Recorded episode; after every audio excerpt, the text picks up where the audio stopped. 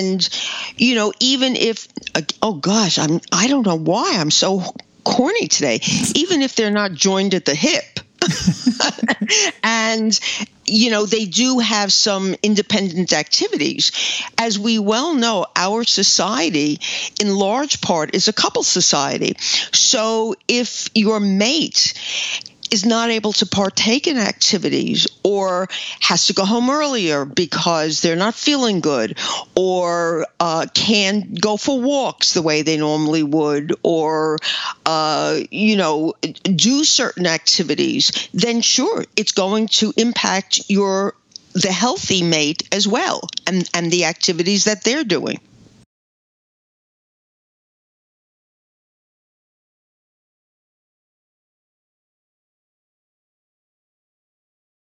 This week, a new study stipulates that having knee surgery or a hip replacement might actually improve your marriage.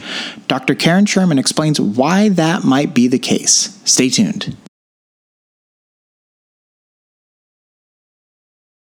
Hi, I'm going to keep this short. If you're new to the podcast, welcome. You should know that we have a website, hitchedmag.com, with thousands of articles, our complete podcast archive with over 500 episodes, a free weekly newsletter, and more. If you like this podcast, please leave a rating or review to help encourage others to join. And without further ado, enjoy. Hey, everybody, welcome back. This is Steve Cooper, editor in chief of HitchedMag.com. I am joined once again by the lovely, the brilliant, the original Dr. Karen Sherman. Hi, Karen. Hi, Steve. Hello. Uh, Karen is a practicing psychologist in relationship and lifestyle issues for over 30 years. Karen is the author of Mindfulness and the Art of Choice Transform Your Life, and she is also the co author of Marriage Magic Find It, Keep It, and Make It Last. Um, we today are going to talk about a new study, as I like to do, um, about can can knee and hip and perhaps other joint replacement surgeries improve your marriage. Um, this study interviewed, and it's still in peer review, but um, it interviewed 33 couples with an average age of the patients being 68 years old and 67 for their spouse. And on average, couples had been married for about 36 years. So uh, obviously, the patients felt a lot better after having having surgeries, boosting both their mobility and general activity participation. Um, this just on its surface to me seems like a good shot in the arm for a marriage to be able to improve mobility and participate in general activities. What do you yes. Think? Yeah. but I'm sorry, this corny joke keeps going in my head, so I have to say it. Otherwise, it'll just keep bothering me. But only if it's a joint decision to go ahead with the surgery. Love it. Yeah, that's great. uh, but yeah, obviously, um, you know, there's a lot that goes into deciding if you should go ahead and do a surgery. Um, those surgeries, by the way, are considered elective surgeries. Uh, in other words, they are not life threatening situations, and it is up to the patient if they feel they want to actually go through the procedure. So um, that's why they're considered elective. Um, but most people um, who end up going that route have been experiencing uh, a terrible amount of discomfort, pain, and um, an inability to do things that they normally could do. Right. And so that's why they go ahead and choose to do it. I mean, the fact that it's elective is crazy to me. I mean, I, I understand um, the elective part of it, but when the pain is debilitating um, to the point that you can't walk, mm-hmm. the fact that that would still be considered elective would be crazy because you would never say that like a broken bone is an elective surgery. But if your knee or hip is bone on bone to the point that you can't walk or stand or, you know, to the point of this study, um, it limits your mobility and general activity. So how, you know, I know that's a whole different yeah, well, topic, but it's it seems like it's one just one of the many things that I think is crazy with our healthcare system. Um, I will. I, I found this study when you sent it to me very interesting because I've had three hip replacements. Now you may think, how is that possible? You only have two hips, but um, I'm just such a hip person. I'm feeling yes. really corny today. um, I I had it done at a very young age. It turns out that um, my the spread of my hips is very narrow, and so um, my hips took uh, wear and tear at a much earlier age than was usual. So, because of that, the prosthesis uh, on the first surgery wore out. I outlived it. And so that had to be replaced. And the second one really should be replaced. But I think because I've become so conscientious about exercise that um, I've been, I'm not in the position yet where it has to be redone. Mm-hmm. But the reason I'm bringing all this up is because um, it truly did uh, interfere with my life. I was in terrible pain. It was bone on bone, as you say. But I remember as I was finishing up my first examination with the surgeon who then did the surgery, the one of the things he said to me is, "You do realize this is elective surgery," and it like stunned me. But what he was basically saying is, "It's your choice. You don't have to do this. Um, it's not anything that was going to be life threatening to me. So it was a choice as to whether I wanted to go under anesthesia and have surgery and then have to do the rehabilitation because." There was nothing that was going to threaten my life existence. Of course, how you live is a whole other area, right? A whole other, you know, um, perspective. So, um, as you're suggesting, how could you say it's not, you know, that it, that it is elective? But technically, um, you are choosing to go through that entire pr- protocol when you don't have to. You can live with the pain. Right, right. Um, you know, I, I, I get all that. I get all that. But, you know, it's, it's not cosmetic, I guess, is the, the more correct you know salient point here is it's not like you're trying to modify how you look or uh, anything like that. It's it's function. It's like um, getting a stent in your heart when you're not having a heart attack. Well, uh, you'll function That's, better. Be, I mean, you may or may not die from a heart attack. People have clogged lungs and die of other things, right? But it helps you function better. Okay, to play devil's advocate. Yeah. I know that was a bad I example. have I had yeah, it was a bad example. I'm sorry. That's okay. Because you're talking heart, you yeah. know, but I I have a friend who needed hip surgery but was not in the financial position to go for it until 2 years after it was determined that she really was in need of it. And she managed. She was not comfortable by any stretch of the imagination, but she managed because, again, it wasn't taking you know, it was not taking her life. It was not risking her life. She was just extremely uncomfortable. But in her particular situation, because of what her financial situation was and the insurance uh, limitations, she had to wait. And so she did. Right. No, I get I, I, I get the life threatening nature of surgeries and my heart stent was a bad example, but I guess I'm just like frustrated. frustrated with our healthcare system because it's so dumb. Uh, oh, it is. Absolutely. That's but as you said, that's another whole discussion. Right. I just I yeah. Um okay, we will stick on topic. Uh, okay. And I, and I will try to stay in my lane. Um, the the spouses of those who are having surgery were impacted obviously differently because they weren't going under the knife.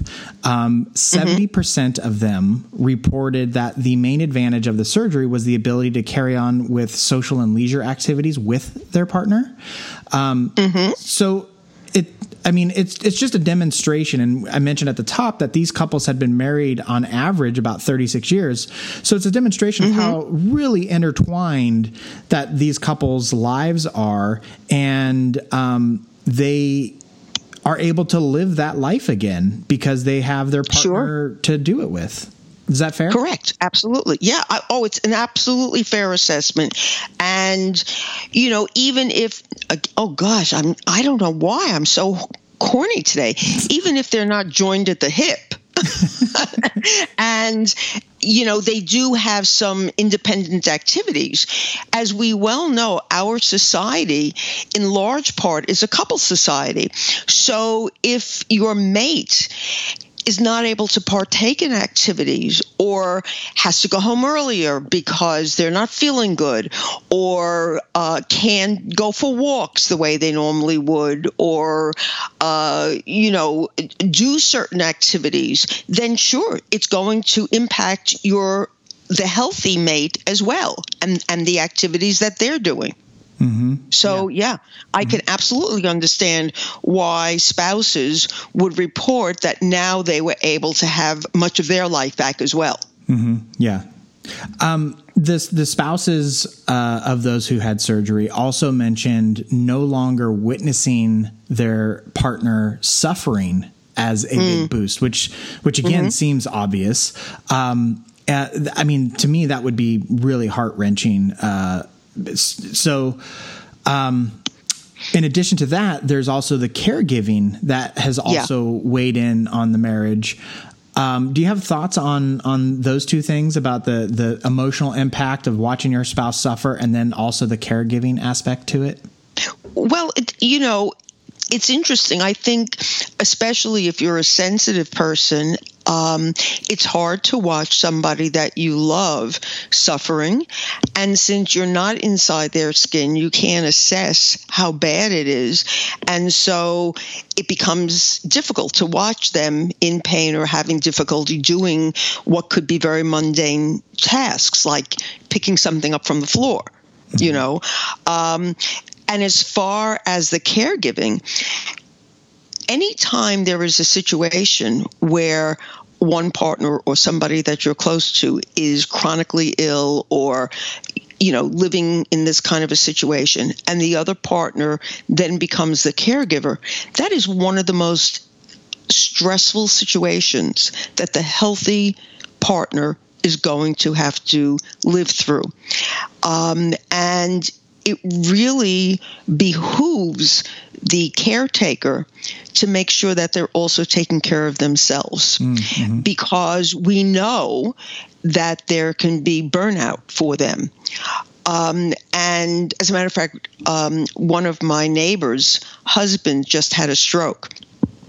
And initially, you know, I was very concerned about the effects of the stroke and what they're going through.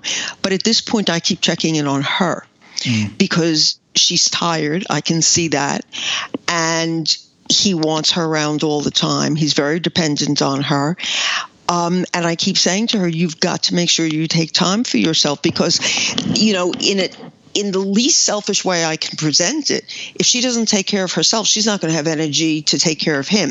Right. So it is extremely um, demanding for a caretaker.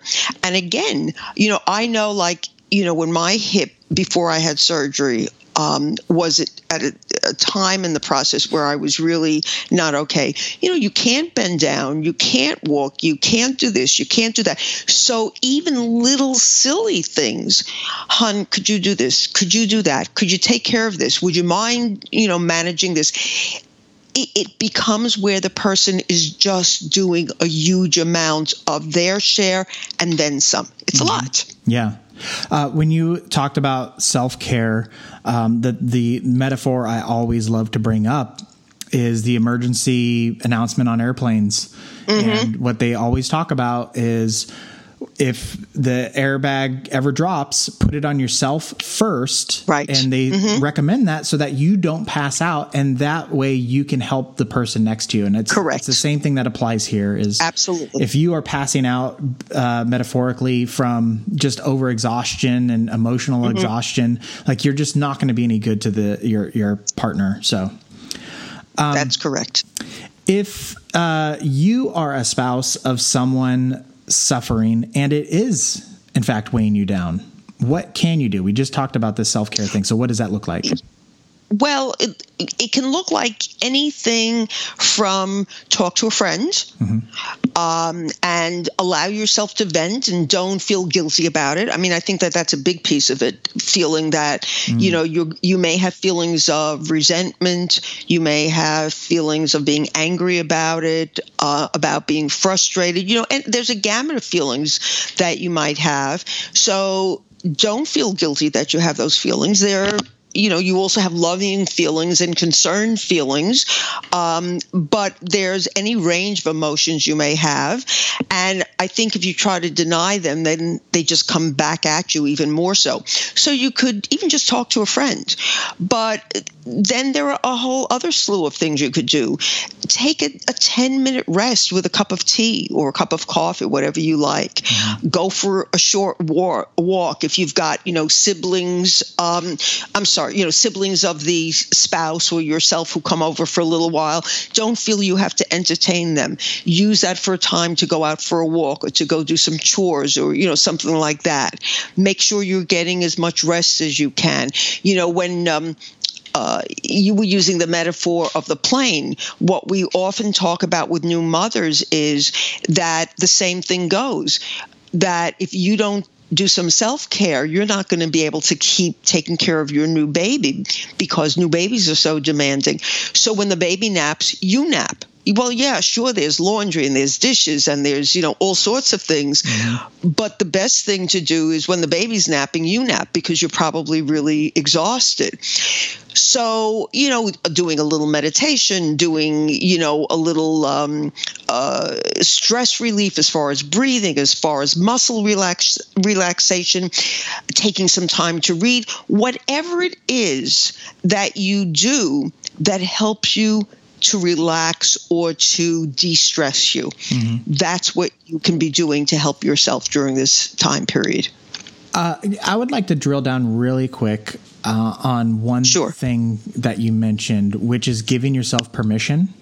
Because all mm. those, all the recommendations, I think, are fantastic recommendations. But I think the probably the hardest, the biggest hurdle will be people giving giving themselves permission and and getting over that guilt even knowing mm-hmm. that it's probably good for them. Um, how how do you have any thoughts or tips on how they can give themselves permission and really give themselves permission to let go of any of the the guilty feelings that go along with it? Well, I guess that the best thing to do is to know that it's very normal to have different feelings and that by with any emotion, by allowing the expression of emotions, it releases them. Mm. And that if you try to suppress them, they're just going to come back and bite you in some other way, even to the point where it can make you physically ill. Um, and that things are transitory. So let's say for one particular day, you're really angry or you're really upset or you've had enough probably tomorrow it'll be okay. Mm-hmm. Um, and understand that things ebb and flow. Um, so, that being the case, whatever negative emotions you may have will also dissipate.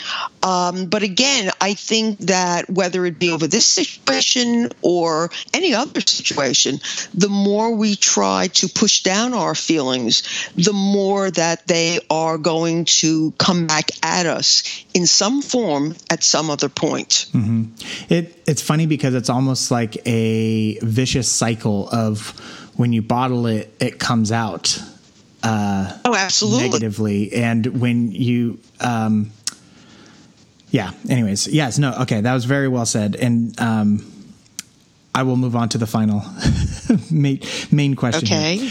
Um, our audience who listens to the podcast, re- uh, reads the website, um, etc., they come in a variety of ages. And one of the things mm-hmm. that I love and take pride in is that we are not necessarily like a fix it resource. A lot of what I like to point out is how we want to. Um, an ounce of prevention is worth a pound of cure. And so I would like to highlight some preventative tips so that, you know, we can potentially avoid chronic pain down the road. Do you have any um, somebody who's had the I mean some of it's unavoidable. I totally understand and recognize right. that, but do you have um, any thoughts or ideas for how we can help prevent some of this stuff? Well, you know, let's take me as an example. Okay. You know, I had one surgery and then four years later, I had the second surgery.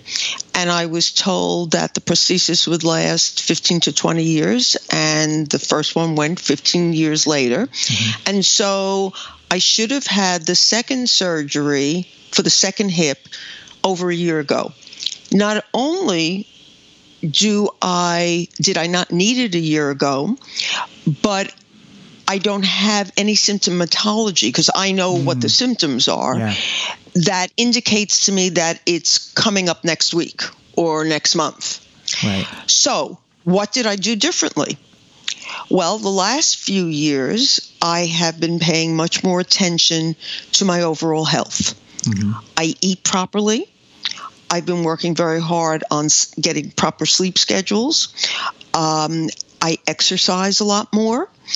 And I truly believe that that is what has made the difference. Mm-hmm. So I would say that taking care of yourself is the best way to avoid situations that are painful, including that when something upsets you, you deal with the feeling. You don't mm. push it down because, again, we know this is not something I'm making up. Right. We know that when emotions are not dealt with, one of the ways, and I like to call it leak, mm-hmm. one of the ways they will eventually leak is to come out in physical pain. Right. As a matter of fact, I'm just reminded that there is an entire theory by Dr. Sarno, who has since passed away, that a lot of back pain is really emotional pain that is unexpressed. Mm. And people will say, "Oh no, no, no, no, I have a disc problem. I have a disc a bulging disc." And he said that even athletes who have bulging discs can still play their sports but they don't have the emotional baggage where they haven't spoken about it. Mm, interesting. So I think that um, the more that one pays attention to themselves, takes care of themselves, etc. Now, that also includes that when you're starting to feel something, don't ignore it. Mm-hmm. If you start to feel a headache, for instance, especially like if you're a migraine sufferer, they tell you take your medicine as soon as you start to feel it. Don't wait for it because then you're chasing pain. Mm. And it's much more difficult to get rid of the pain when you're chasing it than if you grab it at the beginning. And when and by the way, when I was in the hospital recovering from my hip surgeries, they would say the same thing to me. When you start to feel pain, let us know and we'll give you something for it. Don't be you know so brave about it and wait till it gets so bad because then it's harder to get it back under control. Right. So again preventatively do everything you can for yourself. But if you start to see some pain do something about it. Don't mm-hmm. wait. I th- that's all great advice. I um i know two uh, two people are popping into my head um, and i don't want to divulge personal information, but one of them who, who had cancer was told to change their health habits, um, mm-hmm. lower, lower, sugar intake, etc., like that. And um, you know, years later, they were healthier than their younger self, and all mm. the stuff was in remission um, based on just living a healthier lifestyle. Yeah. And and it wasn't just that they were cancer free, but like blood pressure and all, all the all the metrics were better, right? Yeah. Um, and Yeah. another person going back to knee replacements and hip replacements and things um, was told uh, you need to lose weight uh, because that's putting added stress Mm-hmm. Oh, on all your joints, and it never happened. and lo and behold, things got worse. And Mm-hmm. I always wonder, oh, what would things have looked like had they like actually listened to the doctor and done those types of things? Um, one final thing They that- may not have had to have had surgery right at all, or certainly not as soon as. Exa- yes exactly Absolutely, we know that weight uh, it really makes it much more difficult on on our uh, hips and knees. Right. And um and then one of the last things that I like me personally, this is one of my personal philosophies is I would rather spend time today exercising, taking time out of my day today to exercise than spend time 20 years from now in a doctor's office or handling doctor's appointments or calling insurance companies. Because as far as I can tell, um, if I'm fortunate enough to live a happy, healthy, long life, um, it, it's you have one of those two choices. Um, You're going to be spending the time somewhere, and so I would rather do it on my terms, running around my neighborhood, enjoying the breeze, enjoying the nature, whatever. You know, some people like going to the gym or riding a bike or playing tennis or whatever. Um, and you know again that's not to say that something could couldn't befall me down the road uh, but there are some things that we know 100% science based are preventative. So um, you know living that healthy lifestyle um, finding a way to live that healthy lifestyle hopefully will help prevent you from you know at, or at least p- postpone it right? Like as you were pointing out. Right. you know, postponing it. So um, I know people who uh, lived really active, tough lives and didn't take care of themselves, and now in retirement really struggle, and um, Mm-hmm. Yeah. they they can't.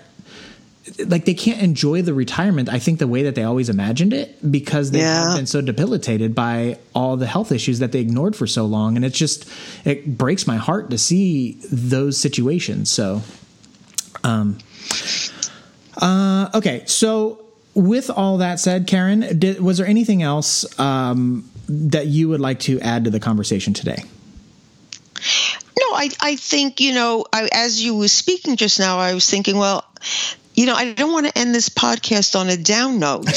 so let's put it on an up note, Okay. which is that there are things, luckily, that we can do to give us healthier, happier lives, longer lives.